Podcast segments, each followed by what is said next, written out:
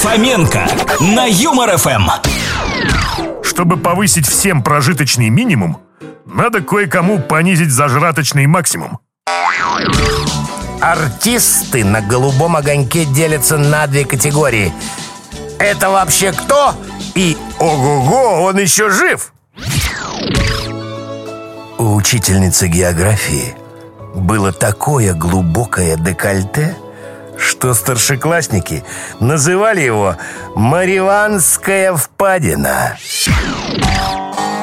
Если у вас есть кот, будильник можно не покупать. Девушки ненавидят дождь, потому что он сбрасывает их лица к заводским настройкам.